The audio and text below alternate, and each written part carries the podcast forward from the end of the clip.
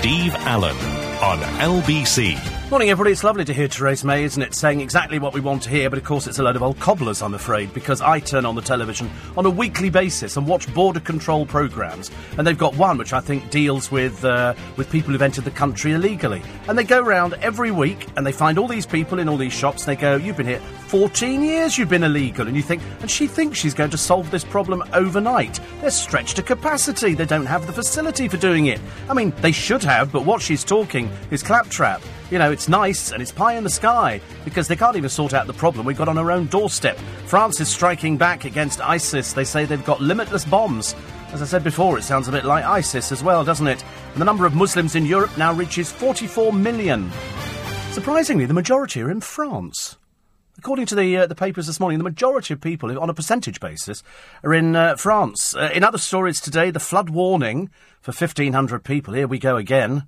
Here we go again. The Thames at the moment in uh, around our way, unless they've, they've changed it, is at its lowest ever. What they do is they actually pull the plug on the Thames effectively, and it uh, the whole river thing dries up, so you can cross the River Thames where we are in Twickenham, and they pick up shopping trolleys, cars. You'd be surprised how much rubbish is uh, sort of lying at the bottom of the river, and they sort all that out. But because of all the rain up north. They've issued a flood warning, a serious flood warning, to about 1,500 people. Just what you need, isn't it, before Christmas? Not.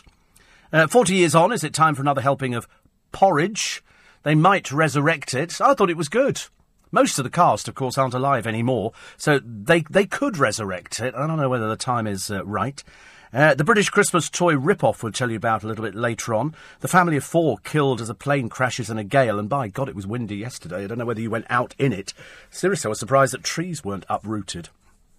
It was really, I think it was the aftermath of Hurricane Abigail, and it was, I mean, it was really quite windy. I mean, really tremendously windy. Uh, one in three are failing to check their breasts for cancer. Uh, the flower girl who wouldn't let go. It's a cute little story, and in these in these last few days of miserableness and uh, and story, and if you read through the papers again today, you know, in, in one of the restaurants, the uh, the new girl who was working the bar in this place ushered people downstairs to hide away. I mean, you know, she was a little lifesaver, and people were sort of throwing themselves. I mean, the, when when the police moved into the dance hall area, they said, "Wave your hands if you're still alive." and that was uh, and that was how it was done. They, they, talk about the people just being shot, calmly shot by these people who, who loaded up their rifles, shot them individually, people in wheelchairs, and and then and then just reloaded and carried on firing. You can't really understand the mentality. As I said before, you've probably heard it all on LBC. I was amazed to hear somebody earlier on sort of saying they thought it was uh, only what we were being told by the authorities, but in fact, most of the uh, the newspaper comments are from people who were there. I've never heard such naivety in my entire life. Uh, now they're going to bring in extra spies to protect the UK. 2,000 ex- where they're going to come from, I don't know. We discussed on the programme yesterday, because it had come up, hadn't it, that the French can mobilise their troops fairly quickly. In fact, actually, compared to us, very, very quickly. We'd have to reassemble Parliament and then do a vote on whether or not we should bring the troops out. That's how desperate it is. But I think we're actually better protected. As it turns out, the uh, the French intelligence have been nothing worse than useless. They actually let one of these people go immediately after the explosion. They actually had them there. Blunders beyond belief. He, I mean, one of them, who's still on the run, this is Saleh Abdeslam, was stopped but then released. He's been on their list for ages. They released him. Another one, there was a, a bomber who was waved into Europe posing as a Syrian refugee. We discovered this on the boats, didn't we? People on the boats, and they said, actually, the people who've trafficked them across, look, there they are, there's one there, there's one there. These, these people are being radicalised. But as I, I pointed out to Gary downstairs on the desk when I came in, I said, the thing that you're dealing with now with these bombers, and I don't want to do it to the point of boredom for you this morning, but I think it's quite important, is the fact that they don't mind if they die. They couldn't care less. Whereas years ago, people would, would set off explosions and, and do things when we had this with the IRA and we had all sorts of problems in London and we had cars being checked and police checks in the city and out of the city and, you know, underneath the cars with the mirrors and all that kind of stuff. But, uh, but they weren't setting themselves on fire. These people don't care if they blow themselves up. They're more than happy to do it. So obviously explosives must be deadly easy to get in Europe. If in France they can get hold of explosives enough to cause damage and to kill somebody, these, these things must be fr- are the shops or something. Where do they get it from? Apparently, easier to buy a Kalashnikov in France than it is anywhere else. They just come in from the Balkans. It's easy to get hold of these things. Far more difficult in, in this country. But as I said yesterday, you know, it's keep calm, carry on. That's all. That's the only advice you can offer to anybody at all. Everybody's worried about it. I spoke to. I was waiting for the car this morning, and a police car pulls in. I thought, aye, aye, here we go. And it's, uh, it's my favourite WPC, one of my favourite WPCs, whose Nan listens to this programme. And I was saying, you know, she said to me, it's really quiet out on the streets this morning. I said, it generally is when I'm out here. I said, I'm generally about the only one, apart from a few people shoplifting from the charity shops. The bags that get left outside, people go along, they pick up the bag, sort out what they want, and then throw it away. It's uh, you know the the influx of different people in this country now means that the uh, that the whole situation has changed. Seriously, I mean, I've seen more beer cans on the streets of Twickenham, which is where I live, than I've ever seen in my entire life. At bus stops, beer cans, small bottles of vodka. Who are these people? Who's drinking at a bus stop? Answer, migrant workers coming in. They drink at bus stops. I mean, don't exactly find, you know, Auntie Annie from down the road standing there swigging out of a can of Stella, do you? And as I pointed out the other day when I went to Lidl, all the people were, were buying in there, all the, the, uh, the people who quite clearly weren't British were buying cans of Stella, like 20 cans of Stella. They don't go to pubs.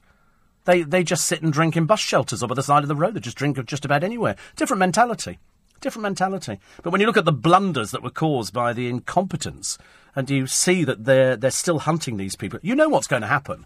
Shall I, shall I map this out for you? The man they're looking for at the moment, uh, Saleh Abdeslam, I promise you, they will find out where he is, there'll be a shootout, and he'll die in the shootout. We've seen it before, you'll see it again. What do you think they're going to do? Take him into custody? He's not going to be one to be taken alive. It ma- makes no difference to him whether he dies, so he might, you know, he, he could kill himself, we don't know.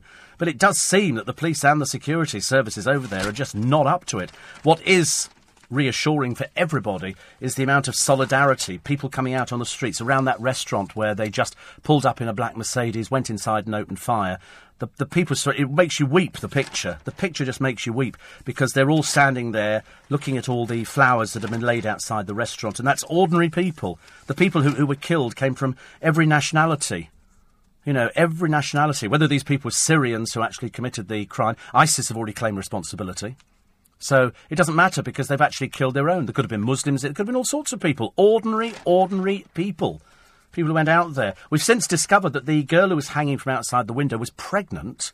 Luckily, she was pulled back inside again, so there's a mercy. But the picture for me that absolutely does it is the Daily Mail this morning outside this uh, restaurant, and the Parisians standing there shoulder to shoulder, and this uh, this sea of flowers in front of them.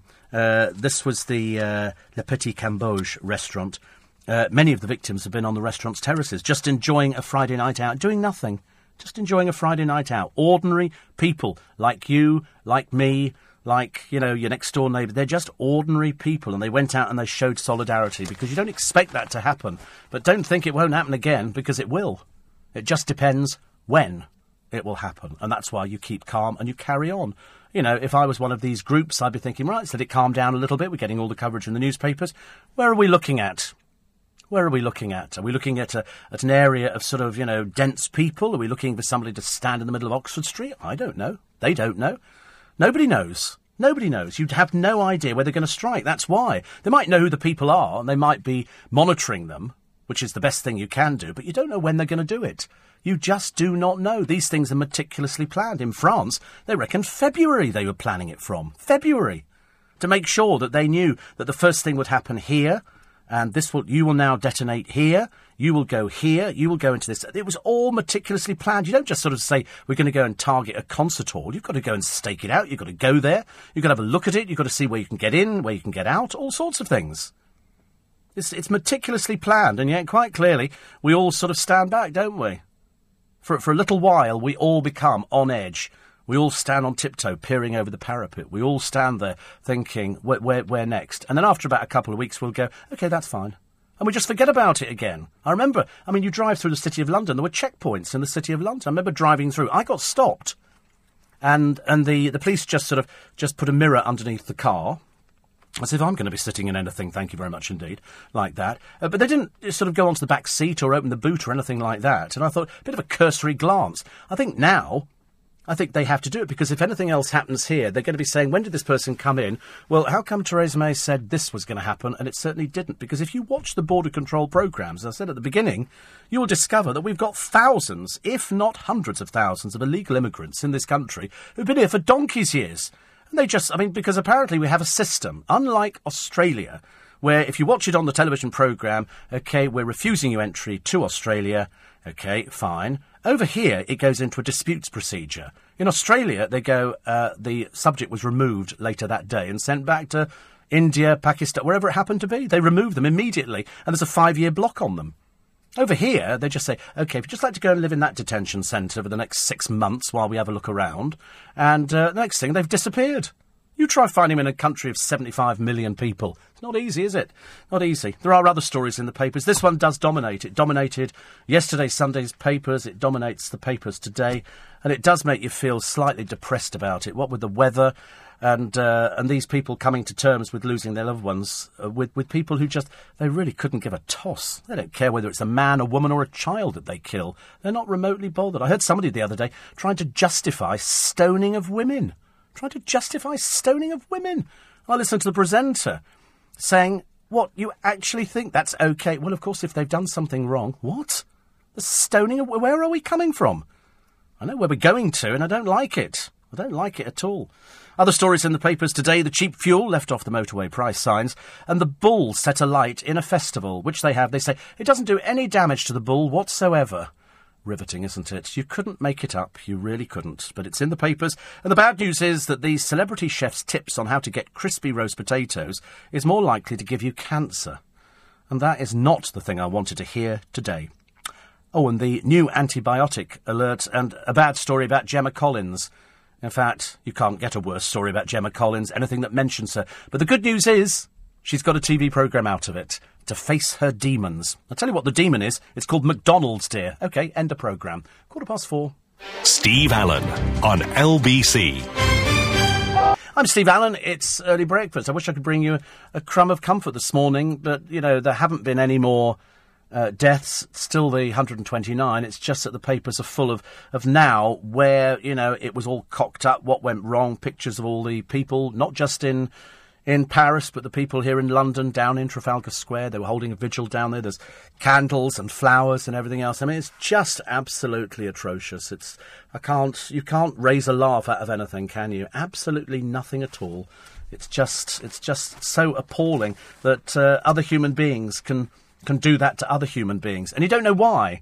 I mean, I know that we, we raised the question at why Paris, and I'm assuming, well, according to one of the gunmen, it's because of the bombings in Syria.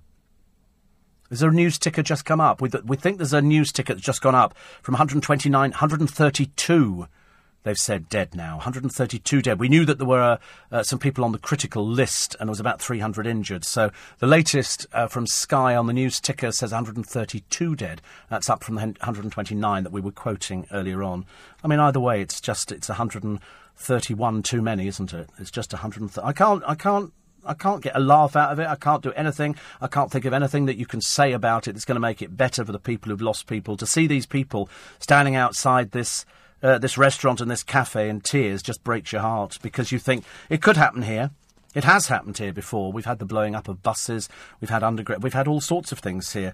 But the and the thing is, I suppose London's always going to be the target. That's the capital, isn't it? Don't you just see? I look round at the skyline of London as I go over the bridges in the morning, and I think to myself, that just looks like a target to me. It just looks like the symbol of everything you know they absolutely hate. It's odd, isn't it? They don't seem to mind sort of, you know, buying guns from the West and having telephones and all the latest equipment, and yet show them a building that infuriates them and they just want to destroy it. You know, on that day that we were sort of watching 9 11. I mean, who could have believed that? I mean, you sat there in disbelief watching it. You sat there and you think to yourself, in this day and age, I can understand wars. I understand people going into war. I understand troops going into war. I don't quite understand where we, where we start with ISIS. I'd have no idea.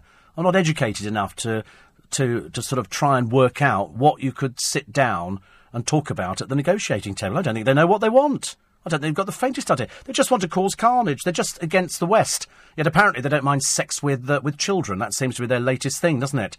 You know, young people. And when I say young people, I mean young people. And if they seem to be promised this eternal salvation, sitting on a cloud in heaven, surrounded by virgins, there's something mentally the matter with them but you don't know what they want. How can you sit round a table and talk about things to people who have no idea? They're just bent on hatred. Just bent on hatred. Although the beheading thing, as you probably discovered over the weekend within conversation, is nothing new. That was going on back in Roman times. You know, that was the that was the favoured method. But then when you see kids being trained to shoot people in the back of the head now, you begin to wonder whether or not the world has gone completely mad. And as I said yesterday, is there a God? And if there is, what's he doing? Who's he listening to at the moment? And which one of these people is right? I mean, what, what do they think they're doing? Who are they? Who are they getting their information from? Is it just one man sitting there doing an interpretation of what he thinks is the Quran, or has he rewritten it completely? Because 90% of Muslims that I'm hearing talking on LBC are, are, sort of denying this completely and now worrying about the fact that people go, oh, Muslim, oh, that means you must be a terrorist. That's that standard thing, isn't it? You go, God, the ignorance of some people, the ignorance of some people.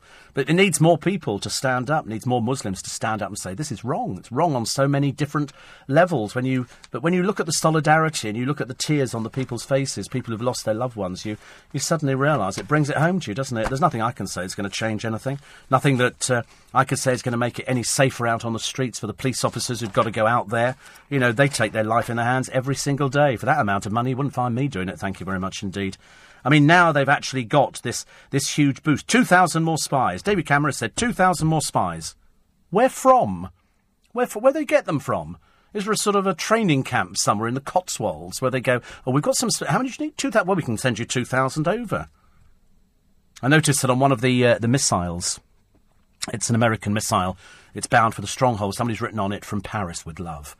I kind of think this doesn't really help the situation. I kind of think that the more you bomb, the more they'll bomb. And it's tit for tat, tit for tat. And that's all it will. What do you think they're going to do? They're actually going to sort of watch people bombing, you know, maybe their loved ones, no matter how warped their sort of sense of love is, and then not do anything. Not do anything about it. You know, we, we, we wrote this during the war. We put things on there, you know, with lots of love from all the British people kind of thing and it's uh, and, and you read this and you think, well, I mean, I'm assuming they do get papers. I'm assuming they've got computers. They will see all of this stuff. They'll be delighted by the amount of coverage they've got. Delighted, but I don't think it solves the problem, doesn't it? I mean, I, I, I just don't think that if we go and bomb Syria, and I think we're actually quite wise to maybe step back and see what goes on with everybody else at the moment, because you know, I mean, I, I can't see anything in America, I can't really see anybody going over there and bombing somebody in America. They seem to have enough problems with their own internal uh, students at universities who go around doing mass killings. I mean, they've got more problems with guns than we could ever have, thank goodness. Uh, that it doesn't happen over here, but it might. It might. But I just don't understand how going back. I can understand the, the gut reaction as you would if somebody, you know, did something to your family. You'd want to go and, and take some sort of revenge on them. In the case of Paris, they're back bombing again. But all I see is other groups of people going, right, well, you've carried on, but we're going to carry on bombing as well, and they'll do it again. Don't know where. Don't know when. Johnny says, OK, I'll stop leaving my cans and bottles at bus stops. It's the pressure. He says, before Uber, I could afford the mortgage payments, cab payments, and the tallyman. The tallyman, honestly. How old are you? uh, somebody said, whilst condemning the, uh, the atrocities over in uh, Paris, we must be aware in this country of what goes on on our own doorstep. We must. We absolutely must. You've just got to be vigilant. I said yesterday, if you see something that looks slightly suspect, you phone the police. You phone the police. That's what they, the police are there for. They're there to sort of to pick up on these things. They don't want to be just driving around the streets looking for stuff. They need the public's help in every which way but. As I say, talking to my police officers this morning, you know, a thankless job. Mind you, I can't see anybody anytime soon bombing Twickenham, for goodness sake. The only thing we've actually got is charity shops. Not going to be much, much point of doing things like that. They want to do something that's got impact, and hence Friday night in Paris, with a country that's been bombing Syria, and they go, right, so we target the entertainment places. That's what they don't like. They don't have any entertainment where they come from. That's why it used to make me laugh. We get people going, oh, they're radicalised. They've all gone to Syria. And I think, what do you think you're going there for? Bowling and a Disney movie on a Saturday night? Don't think so. It's not like that at all. Uh, we found a bullying NHS boss. Actually, we found a bullying story this morning in the papers. Apparently, it goes on more and more at work. Bullying goes on more and more at work. It depends what you call bullying, doesn't it, really? You know, I think some people think I don't, I don't, I don't really know how you define bullying at work. I have heard of it quite clearly, but I just don't understand how you define it to somebody. What, what would be bullying? Would bullying be going, God, you're rubbish? Would that be bullying? Could that be seen as sort of verbal bullying, or I don't know. I can't think of, you know, I suppose on a daily basis, saying to somebody, "You're really rubbish at this job, aren't you? You really. Why don't you just go and do one? Why don't you go and do that?" That could be seen as bullying. Or failing that, um, I'll see you after work kind of thing, like a school mentality. That could be seen as bullying, I suppose. Or failing that, giving people, you know, jobs that they go, I don't want to do that. And they go, well, you're either doing it or you're leaving. That could be seen as bullying, couldn't it? Uh, you'll do- I was watching The Apprentice last night, this morning. and I suddenly realised this is the dumbest group of people I've ever seen in my entire life. I mean, one of them, they, they were painting the outside of a shop. And she's got a fairly smart frontage, this lady, and the shop was quite nice too, thank you. And um, and they get paint on the sign because the wind blew and he was holding his brush, and so the brush went against the sign, and so her sign has now got splodges of paint all over it. I thought this man's an idiot. And then you listen to them talking and you realise not only are they idiots, but they're sort of they're fraudulent idiots. They've got no experience of anything. One of them, excuse me, he um, they'd taken on a job of cleaning. Da- it could have been a football club's um, stayed, uh, stairs, and so he said to one of the girls, uh, if, if you scrape up all the chewing gum. So she starts scraping up the chewing gum. Worst job. One of them just stands there dictating, and he's, he's going to paint the yellow bits on the stairs, and the other one gets out the jet wash. So they start jet washing, and the girl goes, "I can't get the chewing gum up now." Because because it's it's all gone wet. It just doesn't come up. You should have left it as it was. As anybody tells you, you get chewing gum on your clothes, put them in the freezer, freeze it, and then it breaks off. And try and get it off the other way. But uh, and then it was so wet they couldn't paint. Ridiculous. Four thirty. Steve Allen on LBC. It's ironic, isn't it? Four days ago, four days ago, Theresa May was talking about police forces losing dedicated firearms teams. Four days ago. Strangely, never mentioned it the other day. Not a word on it. Not a peep. More from the papers uh, in a moment. I must do, uh, we haven't done a Gemma Collins story for ages, and luckily for us, there's another one in the paper today, the giant haystacks version of Gemma Collins. Uh, was out there. Uh, she wasn't allowed to return to the jungle for, let's just call them psychological issues. But anyway, she was uh, seen out the other day with Anthony Ant Middleton. You know, if you're really a buffoon, you have to have a silly little middle name. So Anthony Ant Middleton uh, was with this SAS programme.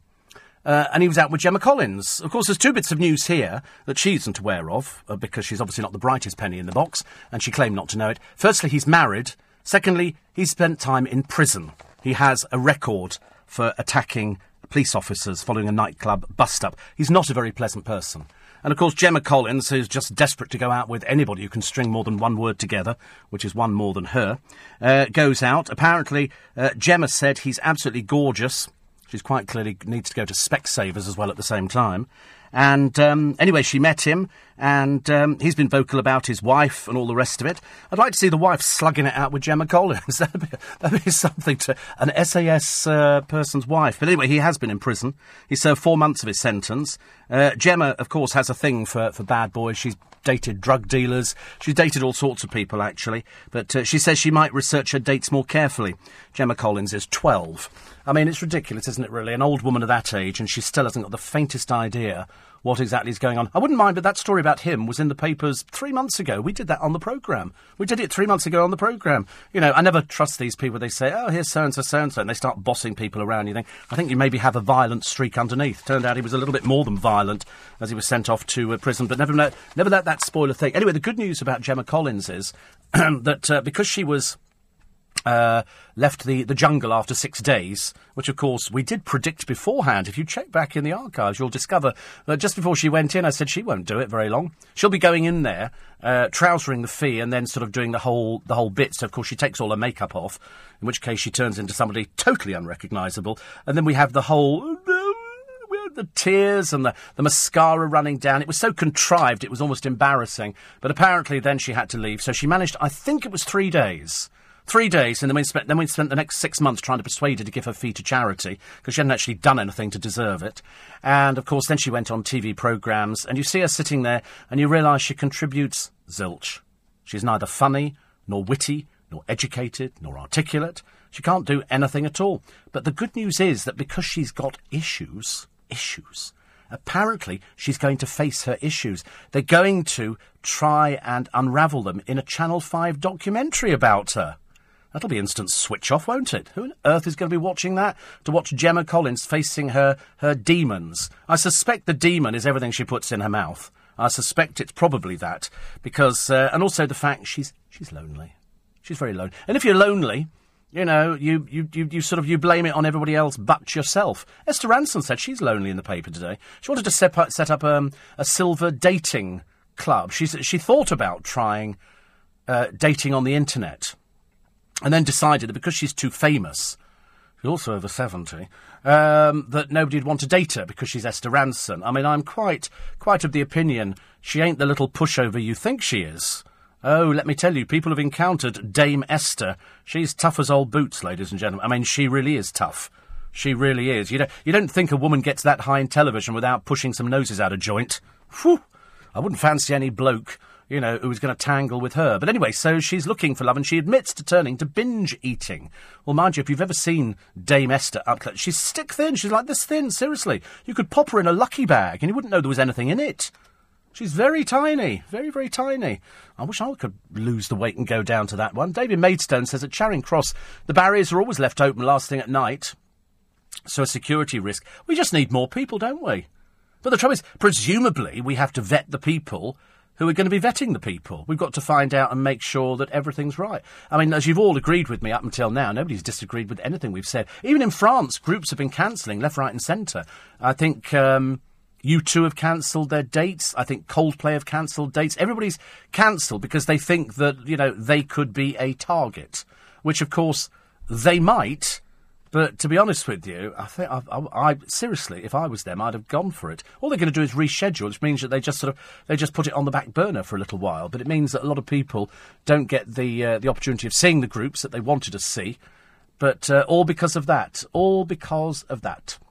Um, Another one here that says uh, we think that there's going to a right wing anti Muslim backlash here to the detriment of all the good, innocent Muslim people. I don't think there is. I think only stupid people are going to associate a Muslim with terrorism. It is, compared to how many Muslims there are, this is a handful. Just a handful of people who, you know, for whatever reason, are simpletons, probably loners at school. They don't... Strange enough, I must just tell you a very quick story. It's only because it, it came up yesterday. I was we were going out for, for breakfast yesterday morning, and a friend of mine uh, lives in a um, how can I describe it?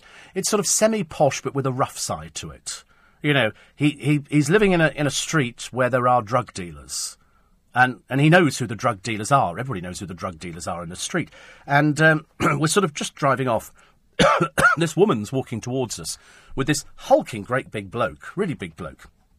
And so he said, I said, who's that? He said, oh, I know her. She lives around the corner. He said, that's her son. He's just come out of prison. I said, oh, right. I said, for what? And he said, armed robbery. I said, oh, great. He said, while he was in prison, he converted to Islam. And I went, why would he do that? he's, he's British. He went, because he just thinks it's the way forward.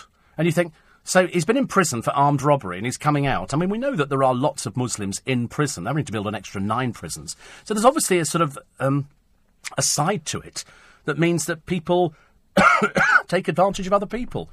Not sure armed robbery is the way forward though, but he actually converted. So he's uh, he's he's Muslim now. I didn't think it was that easy, to be honest with you. But Perhaps perhaps you can do it on the internet. Perhaps you just sort of go on. It's like being ordained as a minister, isn't it?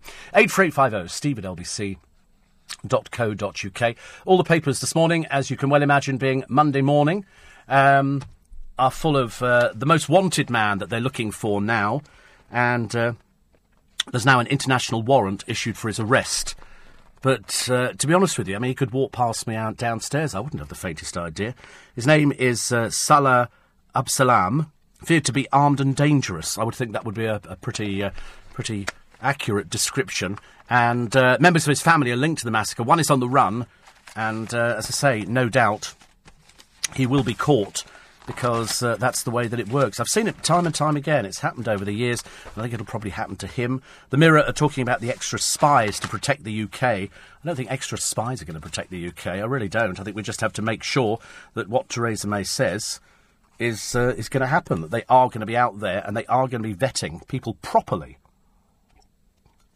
And when I say properly, I mean not just some cursory glance at somebody's passport. Excuse me, I think we're actually looking at something a lot more serious because if one of these people who committed this atrocity in Paris actually came in as a Syrian refugee, I think we should be very afraid. Very, very afraid. Uh, other story, Mail today, the deadly blunders. This is the blunders of I mean, really, they've done 23 pages basically on how the security was in a total shambles. Total shambles. And all sorts of things happened that shouldn't have done. Just take, uh, take a quick break, actually. It's uh, coming up quarter to five. Steve Allen on LBC. Morning, everybody. 13 minutes to 5. It's Monday. Do you know, I forgot to give you the date as well. Only because yesterday I was so appalled that we'd had bonfire night and then magically it became the 15th of November. And I remember thinking, in fact, last night I was sort of lying in bed, dozing between this world and the next, and hearing fireworks going off. I thought, what are we celebrating now? Is there something we're celebrating?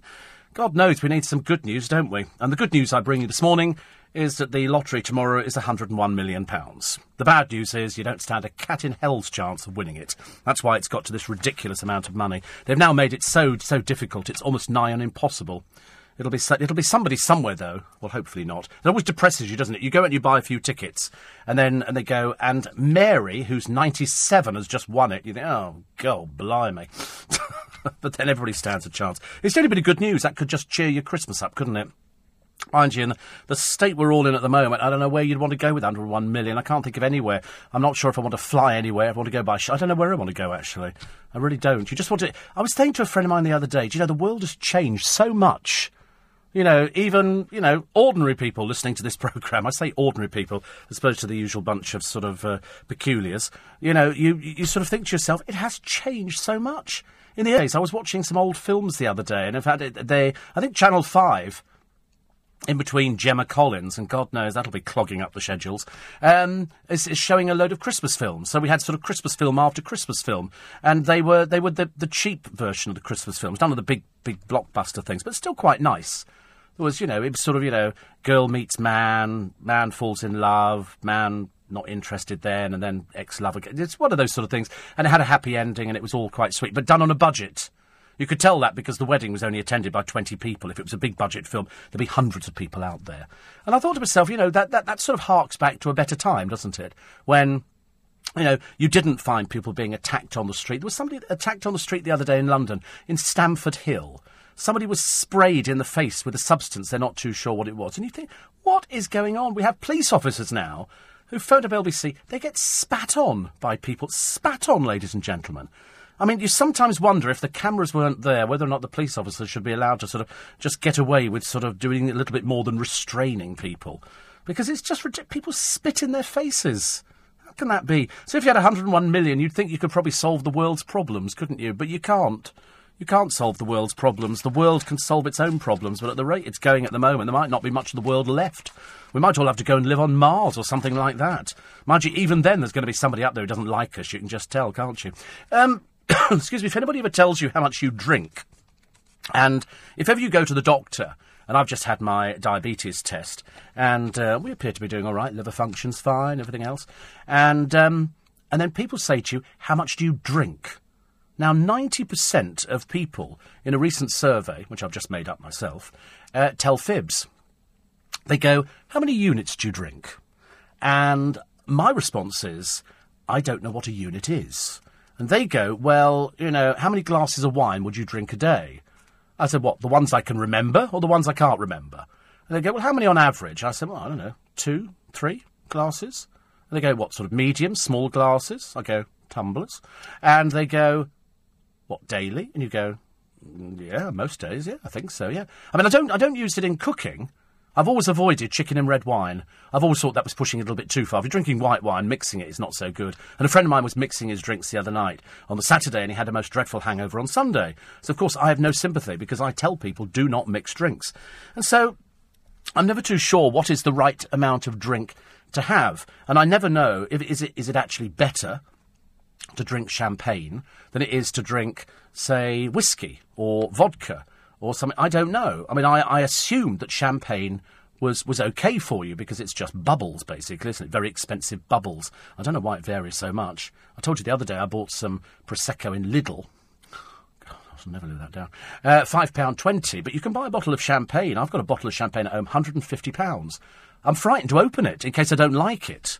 And then you take it back and go, actually, it's not all that, is it really? Because I couldn't taste the difference. I really, I couldn't taste the difference. If somebody gave me a taste testing on the Lidl's Prosecco, as compared to, say, Marks and Spencer's Prosecco or, or Prosecco I buy in Costco, I, cu- I couldn't do it. I couldn't do it. It depends how chilled it is.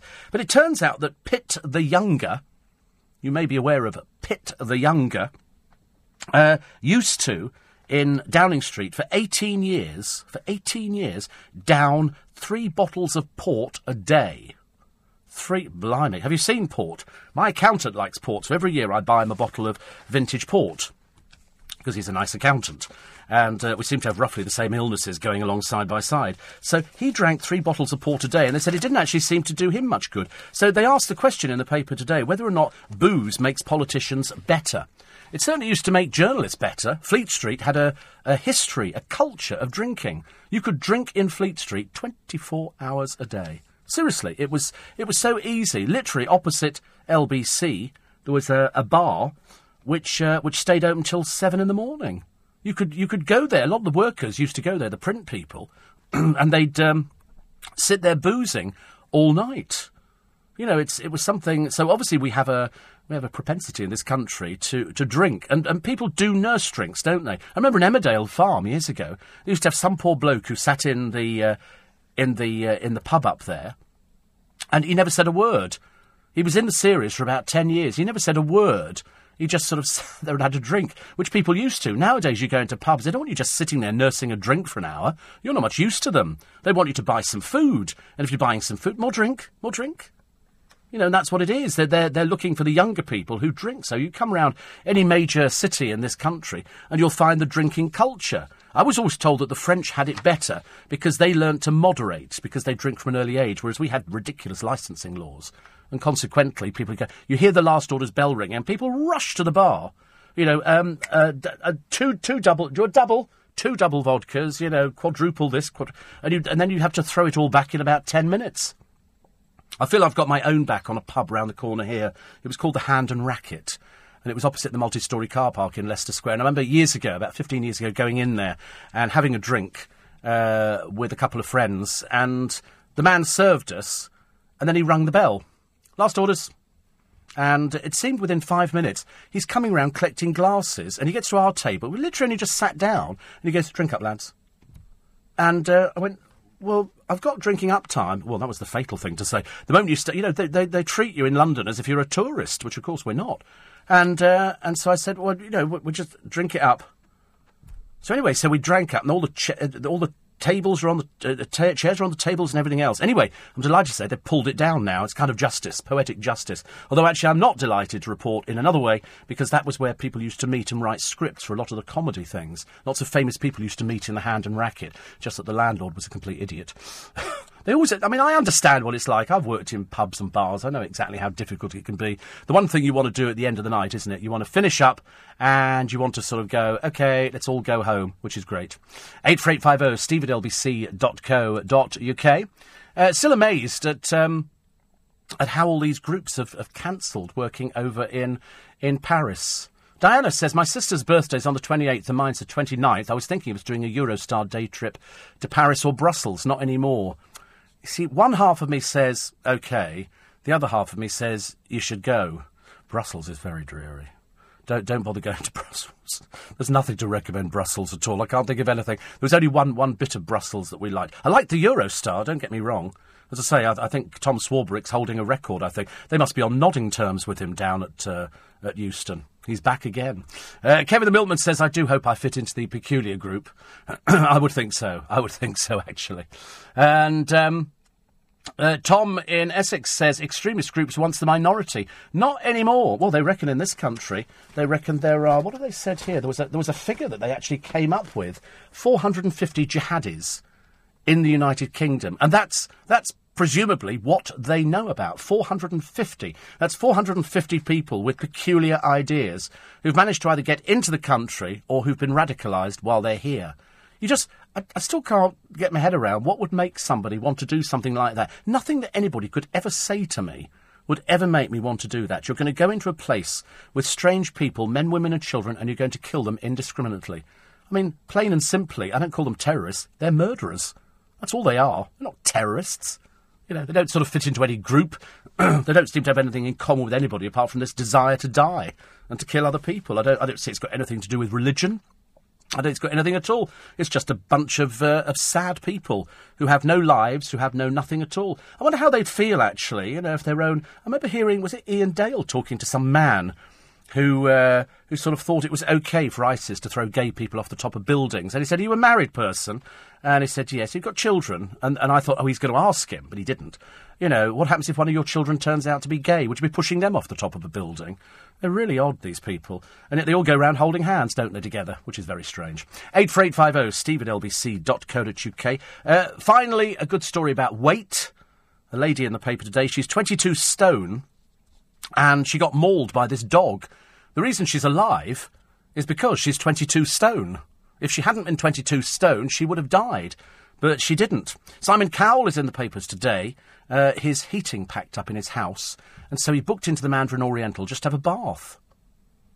How bad is his boiler if it just literally. If Simon Cowell can't get somebody round quickly, what hope for the rest of us? I'm constantly hearing adverts. Don't you, don't you think. Try not to think about it. You know, if the boiler packs up this winter. Oh, God.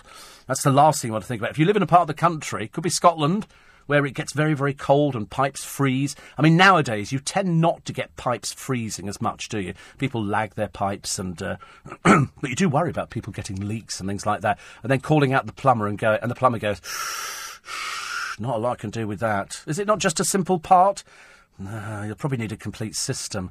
Well, well, well how much is that? About uh, between two and four thousand. What? When can you do it? Can't fit you in before Easter. Can't do anything then. Very busy at the moment. I wish I'd learnt plumbing at school. They had a guy on The Apprentice who was a plumber. I wished he'd actually stuck with it because, to be honest with you, these people are idiots. You put people in a suit, it doesn't make them any more intelligent. In fact, if anything, in the case of The Apprentice, it makes them even more daft. I mean, some of the things that they were attempting to do and the way that they were going about it, quite clearly, A, they didn't have any command of English. And secondly, nobody had the faintest idea what they were supposed to be doing. So I watch it and I think they must trawl the sort of, you know, who are the people? They're the people who just want to be on television. They're, they're the show offs. Uh, Dean says, I think three glasses of wine a day may be too much, especially for a diabetic. I think it depends what you drink, doesn't it? It depends what the sugar content is. Prosecco apparently is quite high.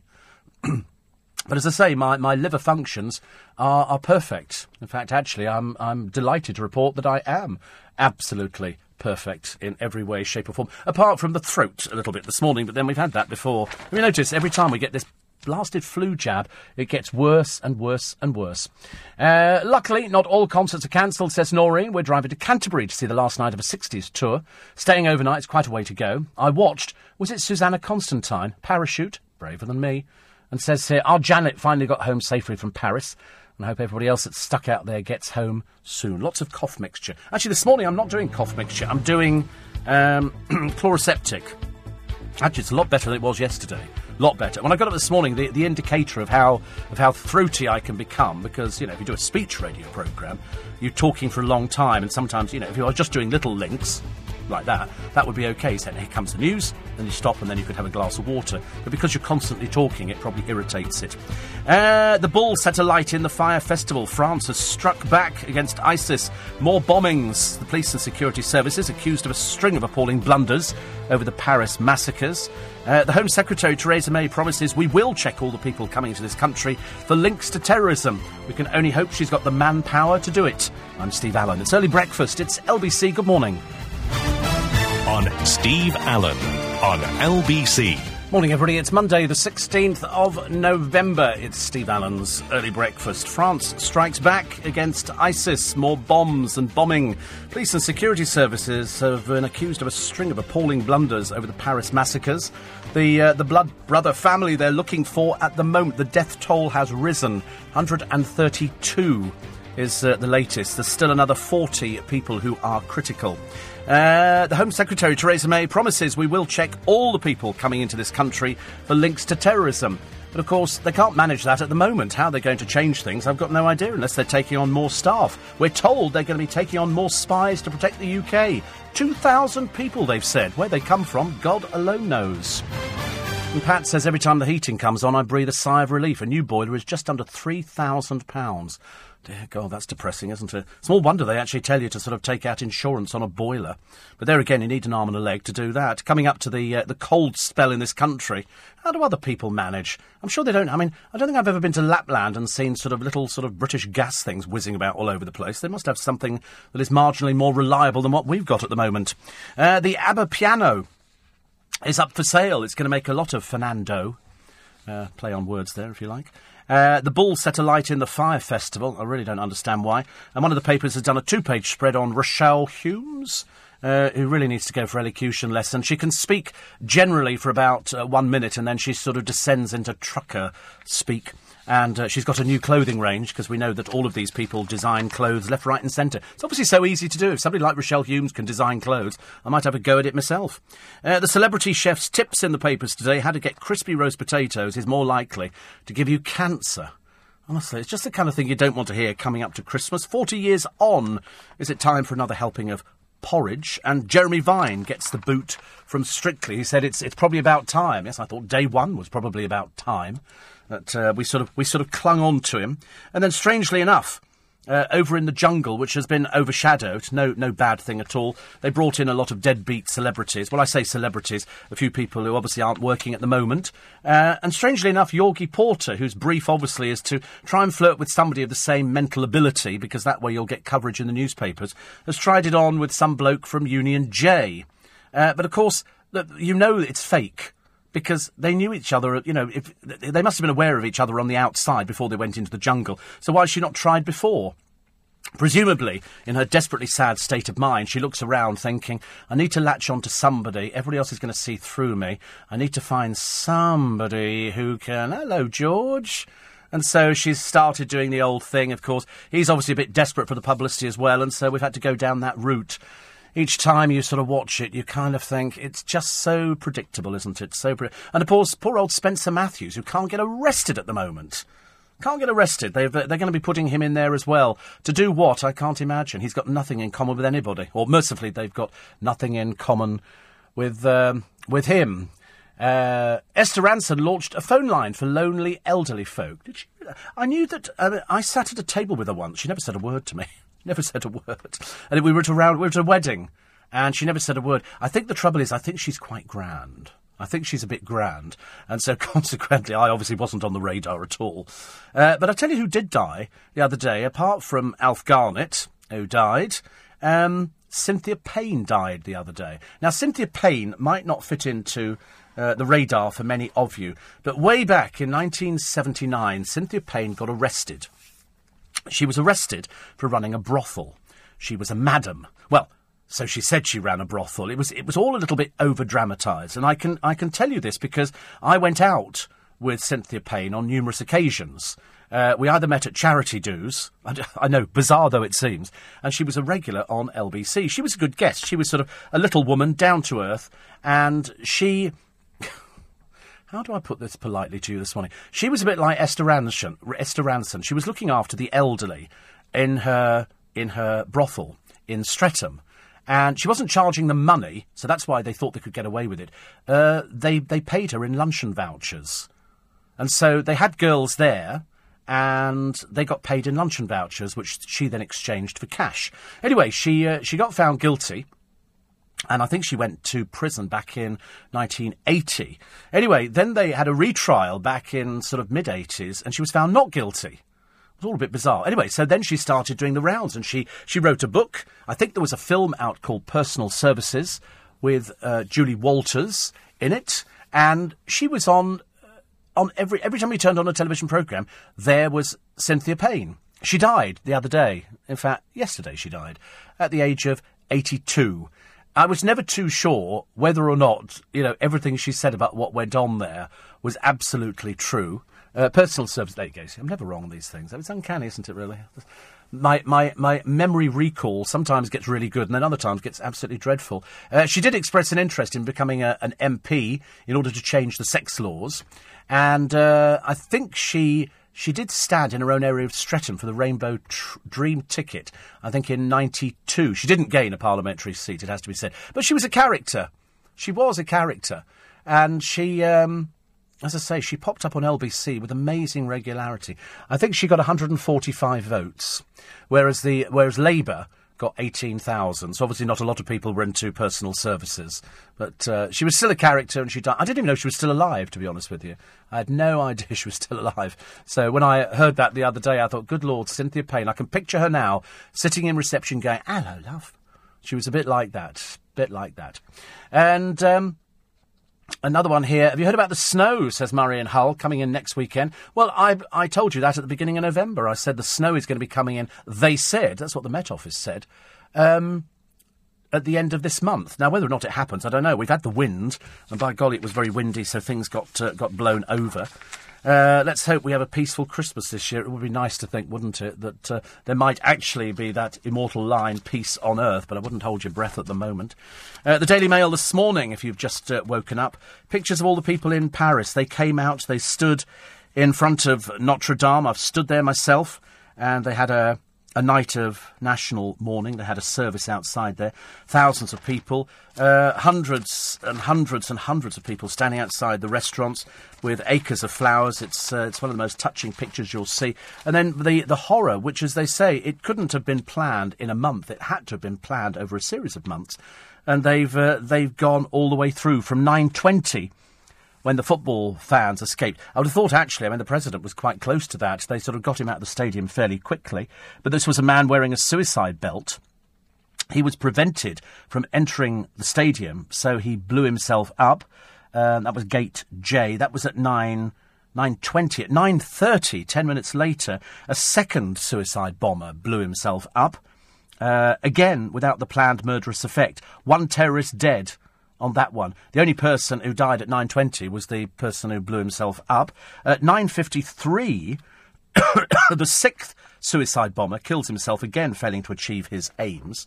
So they weren't doing particularly well. One terrorist dead. 10.15, president hustled out by the secret servicemen. Going back to 9.25, over in the Rue Albert, uh, the gunman pulls up in a in a black Seat car at 9.25, crosses the road, to the restaurant Le Petit Cambodge. A hail of more than 100 bullets fired. 15 people killed there, 10 severely injured. Uh, and so it went on at 9.32 in a, in a cafe and uh, La Casa Nostra pizzeria. The gunman, gunman dressed up in uh, black pulled up in a Seat, opening fire again uh, with chilling calmness. Five people killed, eight severely injured. 9.36 at uh, La Belle Equipe. The gunman arrived in the same car, opened fire on the Friday night diners on the terrace and drove off. Nineteen people killed there, nine severely injured. At 9.40, the restaurant Le Comptoir Voltaire, three third suicide bombers there, killed himself again, failing to slaughter the Parisians. So one terrorist dead and one person injured. Between 9.40 and 12.20, in the most horrific carnage of the whole night. Three gunmen arrived in a black VW Polo. They fire at nearby cafes, then attack inside the venue, shooting into the crowd and taking hostages. They force people to lie on the floor. They execute them one by one, including those in wheelchairs. Police retake the theatre, killing one terrorist. The other two blow themselves up. Three terrorists dead. 89 people died there. Hundreds were injured. Uh, the woman you've seen on the television hanging from, uh, from the second floor by her fingertips. She was pulled back in again. And the gunmen were shooting victims as they tried to escape into the street beside the concert. They detonated their suicide vests as the police stormed the venue. They have no, they have no, uh, no worries about dying at all. No, no worry whatsoever. You'd think actually, you know, you'd be sort of thinking maybe that wouldn't be the best thing to do, but they really don't care. They really don't care. And so uh, when the police finally got in, they were asking people to wave their hands if they were still alive, so they could find out exactly. Uh, exactly how many people were alive and how many people died. So the total now, about 132, I think, is the latest, which is 132 too many. But the, the, it's the pictures of all the people standing silently outside the uh, the restaurant with all the sea of flowers and the little candles there, and people showing solidarity. And on Twitter, uh, the people who've lost their lives, they've uh, put pictures up. And they're people from all over the world. They're not French. Many of them are not French. They're sort of, they, they come from just about everywhere. Just about everywhere in the world. So they didn't know what they were shooting at. They didn't really care, actually. They really didn't care. I mean, this is the most ruthless death cult, uh, death cult in history. I can't think of anybody else who was probably as bad, and, and they don't seem to mind. So, you know, most of them die except one who's, who's disappeared, but will be found probably pretty soon. It'll be a shootout. And, uh, and are there more to take their place? Absolutely more to take their place. That's why we're hoping Theresa May, when she says we will be checking those coming in from Syria, I hope she means we will be checking those coming in from Syria. You know, if we've got 450 jihadis on the loose in the UK already, according to the Daily Express, I don't think we want 451, or worse, even more. Quarter past five. 4850 steve at lbc.co.uk. Uh, Boris Johnson actually makes the paper today. He's uh, he's saying give the Commons the right to veto EU laws. This is a, in a challenge to David Cameron. The Mayor of uh, London said Parliament should be given power to block or overturn EU regulations and directives with which it disagrees. So, no doubt they'll be talking about that. Thousand people sign up each week uh, as the right to buy booms again. This is Housing Association tenants. And uh, the government's promising to put in 50 quid for every £200 saved in a help to buy ISA up to a maximum of £3,000. It's always certain people, isn't it, that you sort of think, why don't I qualify for that? Why don't know, I qualify for that? Uh, doctors are handing out more, and even though they can't beat new infections, new antibiotic alert. I had three, uh, two different antibiotics in the space of two weeks. Uh, one which didn't seem to do anything at all. And, and then there was another thing. What was I reading the other day? They were talking about um, alternative medicine. Now, LBC over the years has been a bit of a pioneer with alternative medicine with uh, Michael Van Straten, who had, uh, I think, one of the most successful programmes on alternative medicine you'd ever hear. I mean, sackfuls of mail every week, sackfuls of mail used to come into LBC. And uh, Michael, who's, uh, I think, retired and living in France at the moment, uh, was one of the most popular people. He popped up on television. He became known as uh, Dr. Garlic. That's not medical qualified Dr. Garlic, but that was just the name that they gave him. He swore by garlic for everything. And um, and a quite charming guy, but a lovely voice on the radio, lovely voice on the radio. But they're now thinking of sort of dumbing down with alternative medicine. They're saying most of the stuff uh, is it's just placebos, isn't it? They said they're like sugar pills. And the news that the the NHS might ban homeopathic prescriptions. I didn't even know they did them had no idea that they did homeopathy. I thought you could go side by side with them. I thought you could have things that. That's why they were called complementary medicine. People people like things. Somebody was telling me the other day that Nick Abbott had this this sort of throaty infection, and uh, he took a day off.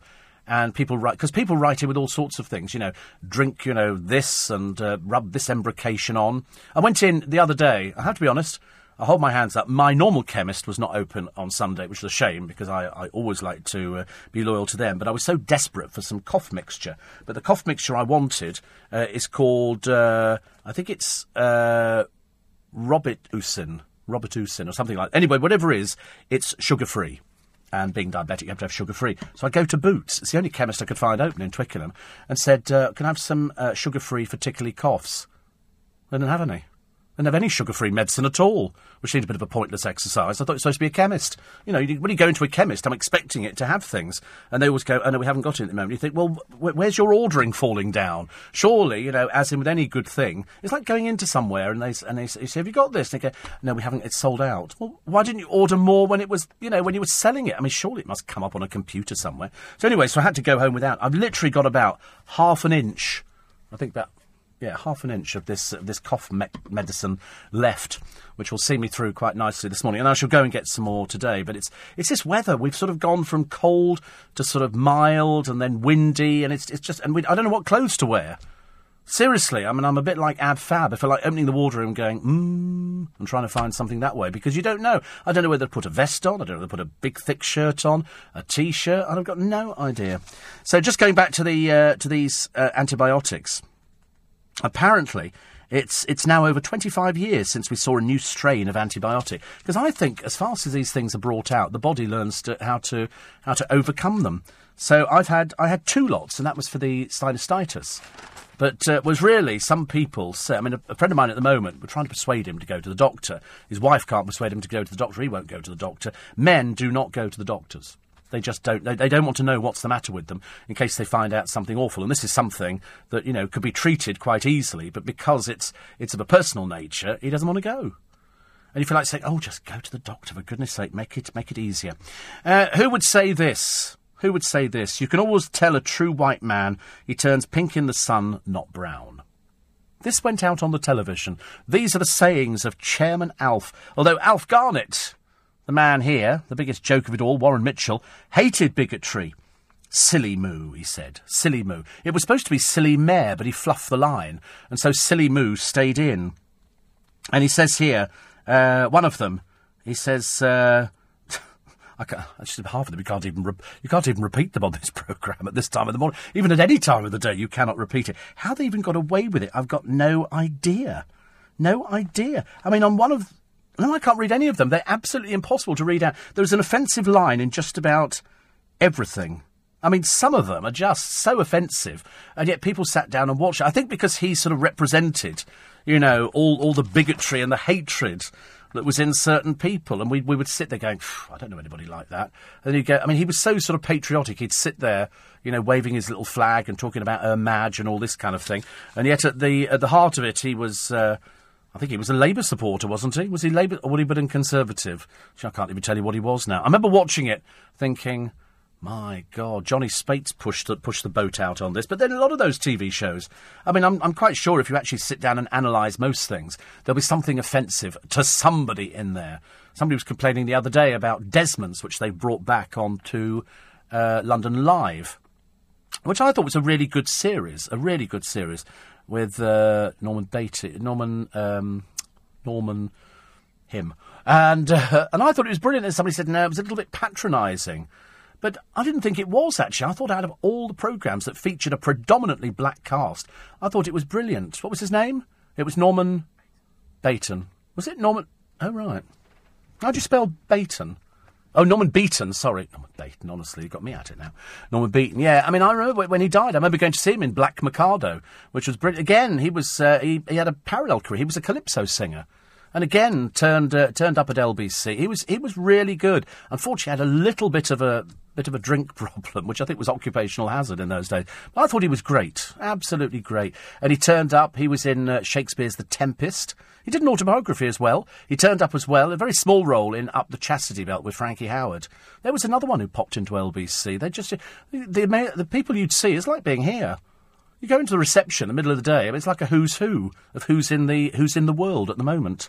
Uh, porridge, not the uh, not the breakfast cereal, but uh, the television programme set in a prison, in Slade Prison. They say it could return to the TV screens. Uh, all of the stars are now dead, of course, uh, because we had uh, Mr. Barraclough, Mr. Mackay, and Fulton Mackay was Mr. was Mr. Mackay, and uh, Lenny Godber, played by Richard Beckinsale, who died very young. He was only in his thirties, I think, only in his thirties. But they now say um, that they could actually bring it back. Uh, this one-off instalment uh, comes from the show's original writers, Dick Clement and Ian La Frenais. 1977, it used to get up to 15 million people watching. I mean, it won't now because of the, of the dilution. Apparently, this is part of a, a landmark sitcom season, uh, which could be uh, going out. I think that after they'd finished that, they did a series, I'm pretty certain, called Going Straight. And this is about Fletcher's life after returning uh, outside of the prison. But I was amazed how they managed to get some. There were some really good people turned up in it, including, of course, uh, the bloke who went into Only Fools and Horses. David Jason popped up in that, and they weren't sure whether they were going to uh, to give him the role. Nicholas Lyndhurst turned up as well. Patricia Brake was in it. I mean, it, it, was quite a quite a cast. Directed by a guy called Sydney Lotterby. You'll see his name popping up all over the uh, the television, um, and it ran I think the original release was 1978. Uh, and then they had Life Beyond the Box, Norman Stanley Fletcher. It was, I mean, when you look at all the different episodes, probably all out on DVD, I should imagine. All this stuff is now. The theme tune was sung by Ronnie Barker. It's amazing, isn't it? When you look at some of this stuff, it was it was brilliant. But you'll probably find on, on close analysis, we, we might not like it. We might not like it. Yes, they've done the remake of Open All Hours. I didn't see that, and I, I quite liked Open All Hours. Was it not good? Was that David Jason as an older person now? He now runs the shop. Okay. I still like David Jason. I think he'd be a very good interview for in conversation. Uh, for ladies listening at the moment who are just waking up, have a look in the mirror. Did you leave your makeup on last night? Apparently, if you sleep in your makeup, it's good for your skin. Now, how many times have you not heard that?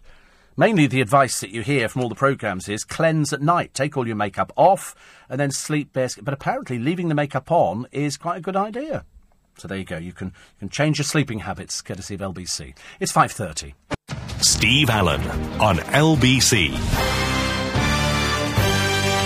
Morning, everybody. 25 minutes to 6. Welcome to Monday morning. What a depressing weekend it's been. What a depressing few days. And the papers uh, are still leading on uh, the fact that now the death toll has risen, which you've heard on LBC. It was uh, too late for that to hit the papers today. The mistakes that they made over in Paris, they actually did question one of the people that they think was involved with it, and they let him go. And then him go afterwards. Mind you, you know, we, we, we can hold our hands up to that one on numerous occasions, can't we? And so the man they're looking for is Salah uh, Abdeslam. Abdeslam. And uh, he's part of a family as well that they're looking for as well. And uh, um, um, one of the bombers was waved into Europe posing as a Syrian refugee. They found the passport. It was a fake passport. And he was waved into Europe. Quite clearly, these border controls are more lax than you can ever imagine. And as we said at the beginning of the programme, you know, if, when, when, can they strike? The answer is any time they like. France have now retaliated. They bombed a jihadi, what do they call it, a jihadi training camp. Are there signs up saying this way to the jihadi training camp? Because, I mean, I'm assuming that people go there and they're trained in jihadi ways. I'm only guessing because I've got no idea at all. And then they're sort of sent out across the world uh, waiting for somebody to say, right, I think we'll do something this weekend. That's a, the, the, way it seems to appear. And, and yet, you know, the French intelligence only had a couple of people on their radar, and yet didn't seem, I mean, one of them they knew was radicalised, yet they didn't seem to do anything about that at all. Thank you for pointing out that Christopher Biggins was in Porridge as lukewarm. Yeah, he didn't feature in every, uh, in every episode. That's why I was saying the main characters, the main characters in it uh, are all dead. Uh, excuse me, another one here from somebody saying, do you think the public will like the new Dad's Army movie? I don't know. I've read mixed reviews on Dad's Army's movie. I, I don't think you can improve on perfection. And I thought that Dad's Army was the nearest thing to uh, to perfection, with the little bits of uh, racism on there. Uh, Steve, you said that makeup left on on overnight was a good idea. Does the article say why? No, they just think they think it protects your skin. They think it protects your skin, whereas in fact, if you cleanse your skin, so I was always told, if you cleanse your skin, that means you're then more more susceptible to getting things. They used to sell years ago for boys Clearasil, and it was sold specifically for boys who were sort of prone to getting spots and things like that. But of course, all it did was it made your skin, and they, and they did a test on the television. And I think the first time boys went out and bought Clearasil, you put it on a on a, a piece of uh, cotton wool, you wiped it, you go, my goodness me, look at, look at the colour of that. Filth, dirt, everything. You suddenly realise that if you work in a big city or you work, you just get dirty. It's like wearing a white shirt every day. Look at the collars by the time you get home, and you think to yourself, what on earth has been going on? And the answer is, we just get dirty. So they're saying, basically, leave your makeup on, and that way it'll protect you. Take it off in the morning and then reapply it, but leave it on overnight. Seems to make perfect sense, I suppose. I mean, can anybody actually be bothered by that? Amazing the amount of people who are, excuse me, talking about uh, Biggins. He'll be doing his pantomime this year. Uh, another one here from uh, Paul. Thank you very much indeed. And uh, another one. Uh, Nicholas Lyndhurst appeared in Going Straight. David Jason played Blanco in Porridge. Uh, yeah, he. Um, it was that. It was watching him in that that gave him, I think, um, only Fools and Horses. They weren't sure about it. They didn't think he was a big enough star. So I think they actually tried him out in uh, in in Porridge, and then uh, and then it, it kind of just took off. Actually, uh, Trelawney and Guinevere says the the French household has been smitten with nasty colds and sore throats. It's a pain, it really is. I'm just going to have a quick slurp of water, so bear with me one sec. There's something appealing about water. I suddenly realised we take it for granted. I was having a long chat. Who was having a chat with the other day? We were doing an in conversation, and we were talking about uh, living abroad, where when we lived in Hong Kong, you couldn't drink out of the tap. You had to boil the water. So you would fill up the saucepan and you'd put it on the stove and you'd boil up the water, then wait till it cooled down, then you could have the water. And when we came back to this country, I couldn't quite get used to the fact that you could actually turn on the tap and drink the water out of it. All very odd. The other uh, story in the paper today is the family of four killed in a, a light aircraft. The cockpit was torn off in this horror smash. We think it's we're pretty much uh, uh, certain now that it's a man and woman in their mid 50s, a woman aged 23 and a man of 20 believed to be their children who all died. One, one complete family. Um, I don't know if you've ever been in a light aircraft, but when you get winds and you get light aircraft, you get buffeted around. I went in a, a little two seater years ago, about 15, 20 years ago, and we were flying into Southend Airport and we hit turbulence. And you notice turbulence when you're flying in some of the big airliners nowadays. You can imagine what it's like in one of these little tiny aircraft. I mean, we were literally being tossed around like a piece of tissue paper. We were watching in Regent's Park the other day at, at a seagull attempting to land on a tree and missing it each time because the wind just took it. In fact, it didn't even need to flap its wings. It was just sort of, it was taken. So this, uh, this plane came down and there's uh, there's a full investigation now with the Air Accident Investigation Bureau. Uh, more on the um, the celebrities who gave their time the other day before they did their their concerts. They stood in silence in memory of those who lost their lives in Paris. Uh, on the front of the metro this morning, they've got France striking back against ISIS. Uh, ten jets blitz the jihadi stronghold, so they know where these places are and and you think so now they're doing it now. This uh, ten jets have dropped twenty bombs, hitting a munitions depot, uh, a command centre, and a jihadi training camp. Uh, the story of the the people who hid away in cellars as their killers prowled just feet away, I mean, is nothing short of a miracle. Uh, one of the gunmen had been rescued from the Mediterranean. He'd come in pretending to be a refugee. And now they say security in the UK is going to be beefed up in the wake of the massacre. You see, I thought it should have been beefed up all the time. I think that we should always be on this on this heightened alert because it's a, it's a threat out there. They're not uh, exactly sitting down in ISIS making Christmas decorations, are they? They're sort of they're planning the next atrocities. But uh, two British survivors of the Paris attack told how they hid in a cellar for three hours as gunmen roamed the building. Uh, they were in Paris for a 35th birthday. They were standing near the front of the stage when the shooting began. Because what they did, they just went in there and separated, I think, 100 people, made them lie down, and, and just and just systematically went through killing them. And that's, uh, that's why it was just so dreadful. There was just, uh, there's no need for it at all. But then that's why, as they were saying the other day, you have to ask yourself the question could you ever sit round a table with them? And what, I mean, who is leading ISIS? Is there one person who leads ISIS? Is the one person that you would deal with, like, you know, the Prime Minister of this country or the President of America or the Prime Minister of France? I mean, in ISIS, is it a case of lots and lots of different people or is it just one person? You know, was Jihadi John anything to do with it? Was he just uh, one of their uh, one of their executioners? Eight four eight five zero. Steve at lbc.co.uk. Uh, another one here just come in. Uh, border controls are, are indeed a joke. Flew from London to Amsterdam last night. Passport not checked in the UK. And um, another one here. It says, uh, oh, on Sunday apparently, Sue says the Maple Leaf Pharmacy on Twickenham Green is open. Thank you. Thank you very much indeed for that. Uh, 84850 steve at lbc.co.uk. The other story uh, which, uh, which re- re-emerged in the paper today, actually, was in fact it was, uh, it was two days old. The homeless moved on by somebody playing the bagpipes. Remember we did this story? We didn't actually get round to it.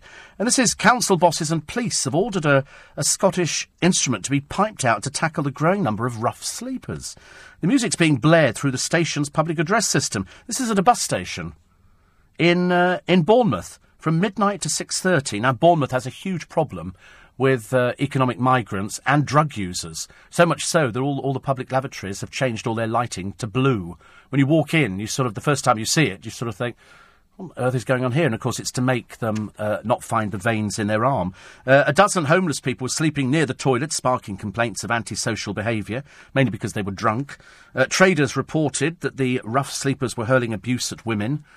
And uh, so they, they bring in a bagpiper to play it, and hopefully they go somewhere else. But it, it doesn't solve the problem. It doesn't solve the problem. It just means that it'll move on to somewhere else. There is one main ISIS leader. Is this is this Abu Bakr?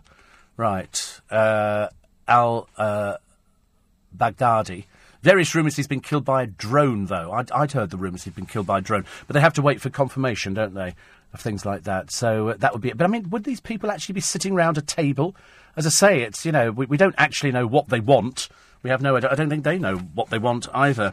Uh, more on uh, Britain's fleeing homes in flood hell. They've said that it's, uh, it's 1,500 homes that are at risk of flooding But uh, then they've said the the weather isn't as bad as they thought it was going to be up north.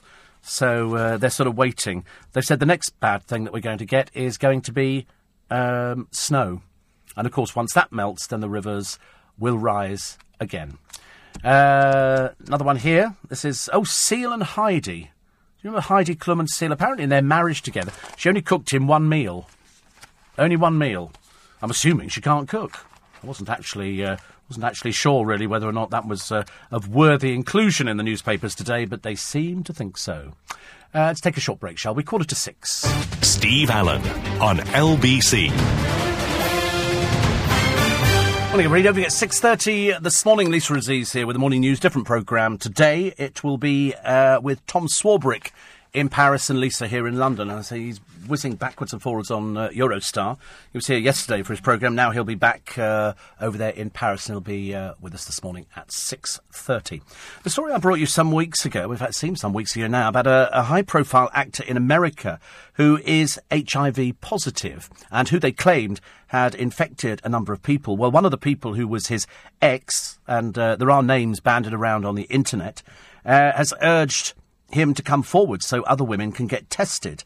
Uh, pressure is mounting on this womanizer to reveal himself amid fears that hundreds of his sexual conquests could also be infected. I mean, it's a story that's been that's been sort of lurking around for a little bit, and uh, all of a sudden now it's it's started uh, to be talked about a little bit more. I shouldn't imagine it'll be too long before they start actually putting the person's name in the paper. There's also Kellie Maloney in the paper today. Apparently, uh, sex swap boxing promoter Kellie uh, would have killed herself had she not become a woman. Here, uh, her daughter, Emma, says it was a choice between her dad in a dress or dad in a coffin. She said she was devastated when she first heard the news, but has now accepted her dad's new life. Uh, what Kellie Maloney does now, I've got no idea. I don't, I don't know whether or not she's uh, still boxing promoting. Uh, or whether she's, we think she's still boxing promoting. It must be a bit of a difficult thing to accept in the sort of the terribly macho world of uh, boxing. But apparently, they say um, the worst thing was seeing uh, dad, now mum, almost die during a botched operation in Belgium. But uh, Kellie Maloney said uh, her daughter had been a rock. It's funny now, isn't it? We bandied this word about star. They say the celebrity Big Brother star. She's not a star at all. She's just a boxing promoter. You don't become a star if you're a boxing promoter. It's no good at all, is it, really? Uh, the other stories which are, trending in the papers today is about crispy roast potatoes. It seems a ridiculous one, but apparently this isn't just putting them in the oven, but some celebrity chef's ideas of making your potatoes crisp. And we've obviously got a thing about it in this country, because I saw an advert on the television yesterday, and it was for, for just crispy roast potatoes, like your mother used to make. And um, and I thought, isn't it interesting nowadays? At one time, you just have, you know, you didn't actually have these things ready made. You just went out and bought potatoes, cut them in half, blanched them, and then you put them in the oven and you kept basting them every so often. Now you can actually buy them covered in something that makes them go crispy. And what they're saying is that some of the coatings on these things uh, uh, could, could, in inverted commas, uh, give you cancer.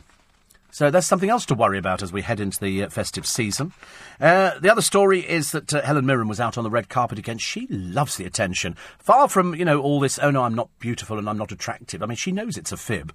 She knows it's a fib because every time she goes out there, she poses like there's no tomorrow. I don't think anybody could actually uh, pose as much as uh, as she can. But, uh, you know, while she's still got breath in her body, I suppose, it'll be good for her. I do love the story of the flower girl. I'll bring you this one. She was supposed to hand over a, a bouquet to a well known person, and she decided she didn't want to. She decided she wanted to keep it. So you have to train little girls. You go, okay, and you curtsy and you give them the flowers. So she hands the flowers over, but she won't let go. She's clinging on for grim death to these flowers, thinking, you're not having them. And, uh, and they go, let, let, let go of the flowers, little girl. She's only tiny, she's only about three or four years old. But uh, she's, she's not letting them go for love nor money, which is uh, just something that brought a smile to my face this morning. There's not much in the papers to. Uh, oh, I know, Kylie decorating a Christmas tree could be something that could bring a smile to people's faces. Um, and there's also um, Nicola. This is Nicola Sturgeon, who admitted she finds it hurtful to be asked why she doesn't have children. The trouble is, once you become a public figure, people ask you just about everything, don't they? You've got no. Uh, You've got no secrets, no nothing at all. They just want to know about everything. What goes on in your life? Uh, Vine's final dance. He's in the papers today saying that uh, I stayed longer than I should have done. Yeah, I mean, I, I, I, think most of us would actually agree. And uh, from the X Factor, Monica and Max getting the boot in a double elimination. Wasn't there some sort of cock up over this? Wasn't it announced before they'd actually done it? Didn't didn't Ollie Ollie Murs announced it wrong or something. I don't know really, and I suppose we might actually have to accept that Dermot O'Dreary wasn't as bad as we thought he was in the in the first place. I love the pictures of people, which they always do in the metro every day, who are caught on camera in town wearing what they call fashion. I don't bear any resemblance to any of these people. Obviously, I mean, fashion and me have bypassed completely. It's all got a bit pear shaped. In Twickenham, we've got a hairdresser's, which seems to have a men's clothing outlet attached to it, with a door through between the two. Very odd. I might have to investigate that one. Uh, the lady who. Um, who was trying to give me the flowers was Camilla Parker Bowles. And, uh, and the little girl is Elizabeth Colquhoun. She, she, decided she wanted it back. So handed it and then you know, give it, give it back. It's like watching a ventriloquist act, the sort of thing that Paul Zerdin would do when he's got his sort of baby doll on there. Read me story, read me story, read me story. A bit like that. This little girl, she obviously decided, even when, um, even when Camilla stood up with the flowers, you could see her there, give me the flowers back, I'll kick you in the ankles. Didn't get them back, incidentally. Uh, banned having ginger hair in school. Apparently, um, Owen Taylor. Ah, uh, uh, this is why. I thought you can't ban somebody for being ginger in school. He dyed his hair. He dyed his hair, and it became reddish pink. Slightly peculiar. Schools have standards now, and uh, and they've said here he's a sixth form student. He was sent home by uh, by teachers from Ivybridge Community College in Devon because of his extreme new do. The school has told him he can come back when his hair needs the, or sort of meets the published requirements. You do see this. I'm very surprised we haven't got a picture of his parents sort of, you know, storming the school gates. You generally get that in cases like this where they go, why can't he sort of dye his hair? Because the school have rules. You know, when you go into a place of work, there are rules. He's been suspended for a similar, he's obviously not bright, is he? He's been suspended before when he dyed his hair blue. Now he's dyed it this sort of pinky colour and so he was suspended again. Owen's stepdad, here we go, Steve Casey, claimed there's no rule stopping him from dyeing his hair. I don't think it's an extreme colour, says Mr. Casey. Well, it's got nothing to do with you. Mind your own business. OK? The schools say it has, and so they'll suspend him. He can go back when it's all grown out, and that'll be fine. But, uh, you know, he thought he would have learnt first time round, but obviously he's not the brightest penny in the box. So consequently, you know, they've suspended him again. Does seem a bit daft, doesn't it? Uh, somebody's pointed out uh, wouldn't Heidi Klum and Seal have people cook for them? No. No, I mean pe- people. I mean, you know, don't don't assume that you know because they're probably terribly rich that they have people. I think he was sort of complaining about the fact that as a wife, I think he probably expected. God, that's going to get me into trouble. Uh, that she would cook for him. But I think you have to accept the fact nowadays that you know lots of people can't cook. They don't. They don't want to cook. I mean, I can't cook. I can reheat. I can't cook anything. You know, I should imagine it must be an absolute godsend if you if you're Fern Fern Britton and you've got a husband who, who cooks, I mean that must be the uh, that must be the best thing going, mustn't it? Every day. I mean, imagine if you're married to say Jamie Oliver. That must be even better. You've got sort of people there. You know, Jamie. I mean, shouldn't imagine the wife's ever cooked anything in her life, and not that she needs to. I quite like the idea that uh, that somebody will actually go into the kitchen and cook something and sort of create it. Imagine if you've got sort of Phil Vickery living with you, and he goes, "I'll just go and make a pie or something in the kitchen, or you know, beans on anything." Anything beans on toast, I'd be quite happy with. But, uh, but uh, most people cannot cook. And you don't have to now. The supermarkets make it just so easy, so, so easy for you to go out there and create what they think are sort of gourmet meals. And all you've done is just sort of pop it either into the oven or into a frying pan or stuck it in the, uh, in the uh, in the microwave. Much much easier. Other stories in the uh, the papers today. There is this story of the uh, the 22 stone mum and her horror mauling because she was overweight. She was saved from a, a fate worse than death because it could have been awful. And um, Princess Diana's ex lover Major James Hewitt uh, sent a nude selfie. To a woman. What is it with people doing this nowadays? This is somebody he met uh, online. He's 57 he fired off a string of uh, explicit snaps, as well as um, slightly stronger versions of it as well, and uh, and then carried on. Uh, she said our virtual relationship was extremely hardcore, and he wasn't shy in coming out with it. And then obviously she decided to go to the newspapers and say, "Excuse me, look what I've been getting pictures of." Bit of an odd one, isn't it, really? You thought by now he'd have grown up just a little bit. I was defending him the other day over the Diana letters and cards and things like that. Uh, more in the uh, more in the papers about the jihadis back in the UK. But has a single passport been seized? That's the question that they're asking uh, of uh, Theresa May. She said that terrorism would be defeated. I really don't think it's it's absolutely as clear cut as that. I think it's far more complicated. We can't defeat something we know so little about. Uh, also, the English fans uh, singing the Marseillaise out there. There's also my affair shamed by a minister whose Cameron's who Cameron's aide tried to blackmail. Uh, this is a, a, story that you can't believe in the paper, with one man who says he wishes he hasn't had an affair behind his fiancee's back, and I'll read you more on that a little bit later. And the celebrity chefs. Our idea of having crunchy roast potatoes. We like crunchy roast potatoes. That's the only thing that we crave nowadays. But they say that uh, the Sunday roast exposes them to the chemical acrylamide, which is also found in tobacco smoke. Lots of well known uh, TV chefs say parboil before draining and then shaking them in the pan. This fluffs up the outside, creating more edges which catch the hot, hot fat. Well, that's exactly how we used to do our roast potatoes. I have to hold my hand up and say my mother would sort of cut the roast potatoes. She'd peel, cut them, wash them, parboil them, and then after you parboil, you dry them, you shake them round in the colander, and then you put them in the hot fat. And apparently, that's bad. It's the way we used to get uh, crunchy roast potatoes. Papers this morning on Monday, the 16th of November. France striking back against ISIS. They've dropped 20 bombs. That's since this atrocity was first reported. The police and the security services accused of a string of appalling blunders over the massacre. Theresa May promising we will check all the people coming to this country for links to terrorism. What about the people here who've got links to terrorism? Uh, the new antibiotic alert. The flood fears for only 1,500, but it's 1,500 too many. And uh, the British Christmas toy rip-off. Apparently, it's cheaper to go to America to buy your Christmas toys, or a market, I should imagine. It's LBC. Good morning. On FM, online, Steve Allen on LBC. Morning, everybody. It's five past six. It's Monday, the 16th of November. The coverage in the newspapers, I think, is almost more than yesterday, as more is uh, unravelled over in France. The people that they're looking for now, they've got pictures on the front of, I think, just about every single one of our papers this morning of the man they're looking for. The attacker was in police clutches, but then they let him go. Now he's disappeared. France has struck back against ISIS in Syria. They've sent 20 bombs uh, to destroy a jihadi training camp and a few other places as well. Theresa May says we will check everybody coming into this country for links to terrorism. I ask the question what about the people who are here already with the links to terrorism? As we're told, there are 400 jihadis already in the UK. How many more can we take? The new antibiotic alert the flood fear. The uh, it's only gets gets worse this uh, weather. The next thing they say you've got to expect is uh, is snow. The ABBA piano in other news, which is going to make a lot of Fernando because it's the one that they compose a lot of things on. And Simon Cowell is so rich that when his boiler breaks, he goes to the Mandarin Oriental and books in just to have a bath. Seems fair enough. Oh, that we should all be allowed to do things like that. We'll go through the uh, the front pages of the papers. We take all your uh, texts and emails. Uh, over in uh, in Banbridge, Dennis says, I had no idea. Blue lights in toilet.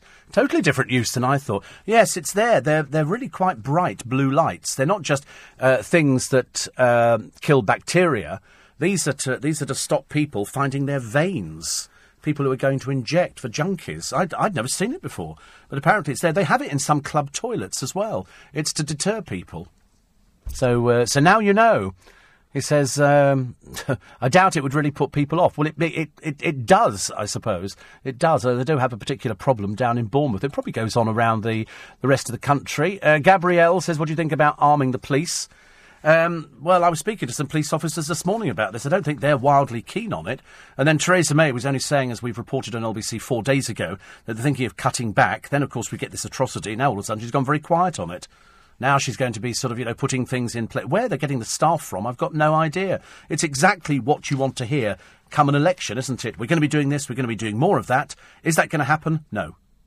I always remember years ago the sports minister in this country, Tony Banks, and I, I, brought him in for an interview. We were talking about, you know, how fantastic it must be to be sports minister. He said, I've got no power at all. He said, the clubs run themselves. He said, you can't do anything. Absolutely nothing at all. And I think it's exactly the same. I think Theresa May wants to make some sort of impact, but, you know, making cuts in the police force is not the way forward. If anything, we want more people. Now they've actually told us, the Prime Minister has said, they're going to have 2,000 extra spies to protect the UK. 2,000 extra spies. Uh, breaking news is just literally coming in at the moment. Police have uh, launched dawn raids in cities across the country in France, including Toulouse and Grenoble, to try and find the uh, the suspects. They're looking for three people at the moment, one of whom they actually had, uh, and then they let him go.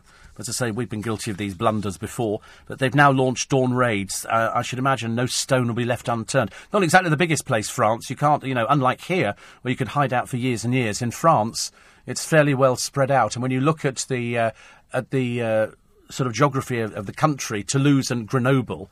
Grenoble will be the last place you'd be expecting to find somebody, but I bet you anything that's what they're uh, they're looking at at the moment. So five different locations at the moment. No doubt Tom Swarbrick will have an update on that a little bit uh, later on. It's also the dreadful story about the the bull set alight in some fire festival. I don't know why they do this. I've never quite understood the bull run in Pamplona, and I understand uh, setting fire to bulls even less. Uh, so Gabrielle saying it's not a good idea, too expensive to arm police. Go to other countries; they're all fully armed. You go to the streets of Paris; they've always been armed. Always been armed. That's why the armed response unit was there very quickly. In this case, you know, we couldn't bring the army in. We'd have to get an act of parliament before we could do that. Uh, changing the subject completely, Winnie over in uh, Valencia is in bed recovering. She did a marathon the other day. Tough in the heat, but I managed to finish in 4 hours 24 minutes. So uh, that was nice. Actually managed to uh, try a local drink of Agua de Valencia, which is kind of orange juice, cava, vodka and gin. Absolute lethal thing. Sounds wonderful at this time of the morning, but I'm not too sure I'd be uh, I'd be indulging myself. Uh, Steve, I bought the Star Wars toy f- in Florida, twenty-seven pounds. In this country, forty. Somebody, somebody had pointed out to me uh, that it would uh, it would be cheaper to fly to America to buy your toys and fly back again than it would to buy that. You'd have to be buying an awful lot of toys, wouldn't you? I would think. But people have done that before, just not to disappoint the little the little ones who've set their hearts on having Star Wars or Lego things, and you can you can't get them here. All people need to do is when we tell you on LBC these are the must-have toys at Christmas, that would be the time to go out and buy them. If you really believe that you can leave it till Christmas Eve and expect to find them on the shelves, think again. You know, and then people, you watch, there'll be people standing outside Toys R Us on Christmas Eve going, it's absolutely outrageous we can't get these toys. You think, you need to grow up and get a life. You need to actually get out there and. You should have done it the first time LBC said. I gave you the list of the toys that were going to be the best sellers this Christmas more than two months ago. That would be the time to go, this is what they've said on LBC. Let's go out and start getting a few. Even if it doesn't turn out to be, you've still got a toy you can hang on to. Years ago we had it, but you will find parents on the television. They'll be there with the multi, uh, the multi pushchair things with lots of lots of different kids in there, and they'll be going, uh, "I can't get it. I can't get this toy anywhere," and they're going to be really disappointed. And you think they won't be disappointed if they haven't seen it. They won't be disappointed by. It. Just do a note from Father Christmas. You'll get it in the new year, okay? If you're good. If you're not good and you terrorise the neighbours, you're not getting it at all. But it is, it is probably cheaper to go to America and buy it. Or failing that, I saw some people in the market the other day at Northfield, which was bitterly cold and wet and miserable and horrible, and they were banging out boxes of toys and make-up things for girls really cheaply, really, really cheaply. And so that's that's what it'll be actually. Uh, in the in the in the um, the story about Ollie Murs was apparently he announced the loser, not realising the result had gone to deadlock. But fortunately, the result was the same which is a bit lucky. He's not the brightest penny when it comes to presenting. I, I love the way that people think that actually sort of presenting is so, so easy. And I watched the other day the what was it Sunday night at the London Palladium with Jimmy Tarbuck. He was making mistakes all over the place. Unfortunately for him, it was live. And if there's live television, people make mistakes. You've only got to see the panic they go into on EastEnders whenever they go, and we're going to do a live edition. And you've got actors who've been on the television for, you know, 300 years, all of a sudden screw up and can't remember. At one time, we had somebody calling the character by their real name. And you think just, was it Ian Beale? Called him Adam, which because he's Adam Woodyatt. And you think, I mean, I mean, you know, and they go, it's a live episode. It almost reminds me of the scene in Tootsie where he's decided he's had enough of dressing up as a woman, so takes full advantage of the live edition to actually go into his monologue which is the which is the climax to the film. If you've not seen it, kind of tough. Okay, dresses up as a woman, then he doesn't in the end, but he falls in love with the girl who's in the cast. It's lovely. Steve, I can't see why children being suspended for wrong hair is making the news. That was always a standard rule when I was at school, and that wasn't that long ago. I find it unreal that people are making a fuss over following it. I mean, the worst thing is in this particular child's case, who's in the sixth form. He's been he's been suspended for this before. When he dyed his hair blue, and they went, "It's I'm sorry, it's unacceptable. You're at school. When you leave school, we were always told when you leave school, you can do whatever you like. You can grow your hair to any length. We had to have regulation hair, which was just off the collar, which seems a little bit draconian, a bit bit Victorian, but uh, that's what it was. So the moment you leave school, you can start growing your hair a bit longer. And if they have a rule saying you don't dry your, you, you don't uh, dye your hair in different colours, well then you don't do it. But I mean, quite clearly, the boy's an idiot. You know, he dyes it blue, he gets suspended. Then he goes back to normal colour, which is ginger, and then he dyes it pink. I'm seeing a pattern emerging here, aren't you, really? And mind you, sixth form, perhaps he could leave very shortly. He can do what he wants then. But uh, I love the idea. I wouldn't want to be served by anybody in a shop who had different coloured hair, would you? I don't think so. Mind you, see, I'm still a bit funny about tattoos. I saw somebody in in a well-known department store a few months ago, and she was covered in tattoos all over the place. One of those baking programs, not not the Great British Bake Off, but the uh, one in America where they go around the different, they do lovely cakes and they're really clever things. One of the women is covered in tattoos. How can it ever be considered attractive? Ghastly. I know they say it's art. My body is a is an art gallery. No, it looks awful. But that's my opinion. Luckily, we're in a country where actually allowed an opinion, which is not bad. Uh, a lot of people talking about how cheap the toys are in America. See, I thought you could order them on Amazon and just send them over, but it takes ages to get stuff sent over now. So let's just wait and laugh at all the people who forgot to buy the right stuff and they left it to the last minute, and the kiddies are going to be sitting there and they're going to be in tears, and it's going to be, and we're going to be laughing and going, you should have followed the advice before. Neil, of course, has done very, very well indeed. Ever since I mentioned the other day that I found lights in this garden centre. A thousand lights on one thing. A th- and the box isn't that big, is it, Neil? He decided to go out and they went and bought the lights. So they went all the way over to, uh, to Van Hage and they got the lights. But it, they also do them 1,500 lights. I think that's quite exciting. So when somebody says, How many lights are you having on your tree this year? I'm going to go, A thousand. Are they going to go a thousand? Going to go absolutely a thousand lights. Nobody ain't nobody going to be missing my Christmas tree this year. And thank you for the uh, the Brussels sprout recipe. oh dear! Did I mention I'm turning the lights on in uh, in Twickenham on the twenty second of uh, this month, which is uh, Sunday. Sunday coming up, and I'll be doing it with Jane Horrocks and uh, she's got the new Ab Fab film coming out very shortly as well. There's going to be a choir, there's going to be all sorts of things. So half past five we'll be doing that, and that's just by the uh, just by the bank. You can't you can't miss us. You won't miss us. And there's always good turnout, and apparently the weather's going to be fine. So good news all round. First bit of good news we've had in days. Quarter past six. Steve Allen on LBC.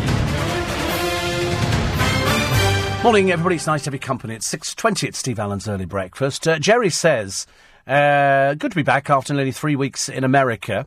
And uh, apparently, $49, the new Fire tablet from Amazon. In America, in England, £49. Yeah, that, that is the difference, isn't it? It is a difference. If you spend a thousand pounds, there must be a, a flight ticket free if you buy over there. The only, the only thing you should never buy in America, and I only warn you about this now, is, uh, is any Apple products. And the reason you shouldn't is because they have a different North American policy over there. So, in other words, if you buy something over there and you bring it back over here, the warranty is invalid. It's only valid in America.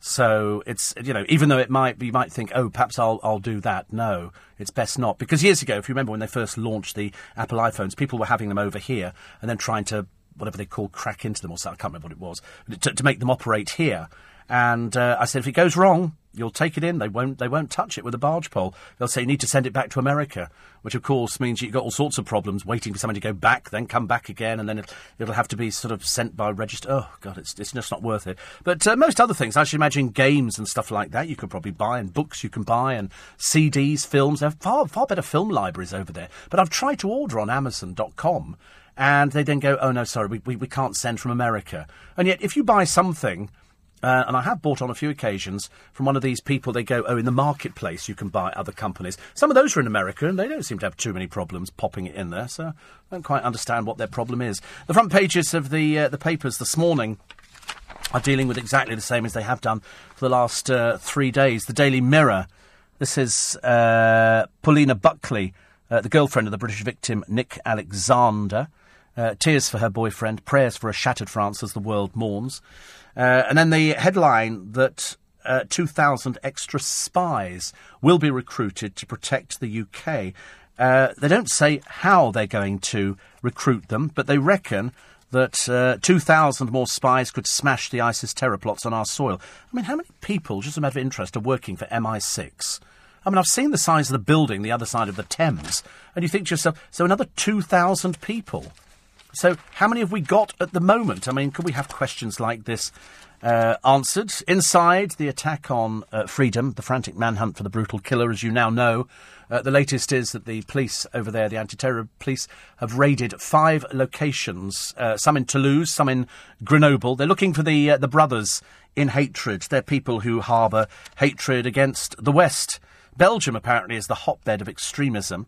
I suppose because really they're a bit under the radar there, aren't they? And they don't sort of bother with it. Then all of a sudden they just cross into borders and uh, and they can carry out their deadly missions. The blunders on the Mail today, the Paris carnage security shambles. Uh, full report running pages two through twenty three today. The Sun. Uh, they still had it as 129 dead, whereas now we know it's 132, I think. Uh, the family, three linked to the massacre. One is on the run. France has hit back at ISIS with 20 missiles. And the Blood Brothers, this is the uh, three brothers. Makes you wonder how you can actually radicalise people. I mean, you know, they're all going to die eventually, and you begin to wonder for what purpose? For what purpose? So uh, that'll probably come to fruition, I should imagine, by the end of the week. Front page of the Metro, the Brits who hid in the cellar. Uh, those girls you'll see interviewed uh, all over the place at the moment. Uh, the gunman who'd been rescued from the Med only to commit this atrocity. Security, they say, is going to be beefed up in the UK. Where the staff are coming from, border, border control are practically stretched to their, their limit, I think. Uh, Ian in Warwick says that the guy on the deli counter at my local Sainsbury had tattoos all down his arm. Looked really naff. I complained and got him moved to fruit and veg. Oh, that's a bit that's a bit cruel, isn't it? I think I don't think we could uh, could advise people to do that. I just don't think it looks very nice. I think there are certain things like this is the story of the boy who dyed his hair pink. As I say, obviously a bit of a nerd because he dyed it blue and got suspended last year. Now he's done the same thing again. And his stepfather said, "Oh, I don't think there's anything the matter with that at all." Well, they've got rules. You know, if, you, if, you, if the rules say you come into work properly attired, then you can come in properly attired. We have dress down Friday in this building. Although for me, actually, most days dress down day. I don't think I ever dress up. If I came in wearing a suit, they'd go. People always say the same thing. You're wearing a suit. Are you going for a job? They always say that, don't they? I always go, no, Hepworth's window. Uh, apparently, goods from America attract import duty. God bless our government, says Dave. Yes, I've had that before, actually. I've, I haven't had it with anything that's sort of come in, you know, if somebody sent me a CD or something like that. And I've noticed, I've noticed this sneaky one, when I've ordered, ordered certain things, on the customs declaration, they put down toy or something like that. Perhaps toys don't don't attract it. I've ordered I've ordered things things before. It's always very interesting. Uh, well done to Winnie, says excuse me, little Julie. No doubt we'll have a few drinks when she's back home, because she did the uh, the marathon. So that was uh, that was particularly good. Uh, somebody else talking about uh, the toys in America and how they are cheaper. Only if you live there, I suspect. I think only if you live there. It's actually, you know, the best time to go over is, is have we had Black Friday here? We haven't had it yet. I tell you what I was looking at. I was looking at, I can't tell you how I know this, but Argos have brought out a special catalogue for, for Black Friday, which might be released, but I saw, I had a preview of it the other day. And what have they got lots in? Fridge freezers. Fridge freezers and televisions. They're obviously hoping people are going to go out before Christmas. This is their kickstart. It's the end of next week, isn't it? So they'll all be doing it. They'll all be doing it. Uh, another one here. Steve says, Kate, the police in Northern Ireland have been armed for as long as I can remember, and I'm pretty long in the tooth. Why are they any different? Uh, Brian in Kew says, I'm heading to America next week. He said, see you Sunday, turning the lights on. Absolutely, 5.30, me and Jane Horrocks. I'll be the taller, slightly fatter version. She'll be the, the pretty bubbly one. That's it for this morning. I'm sorry to have such a miserable start to, uh, to Monday for you. Uh, I hope that the week improves for all of us and those people who lost loved ones. The pictures are in all the papers for today. Uh, you can download the podcast of this programme. have a free podcast for you up in about 15 minutes, which is something completely different. It's uh, our celebrity gossip, and I'm back tomorrow morning at 4. You can follow me on Twitter at Steve Allen Show. You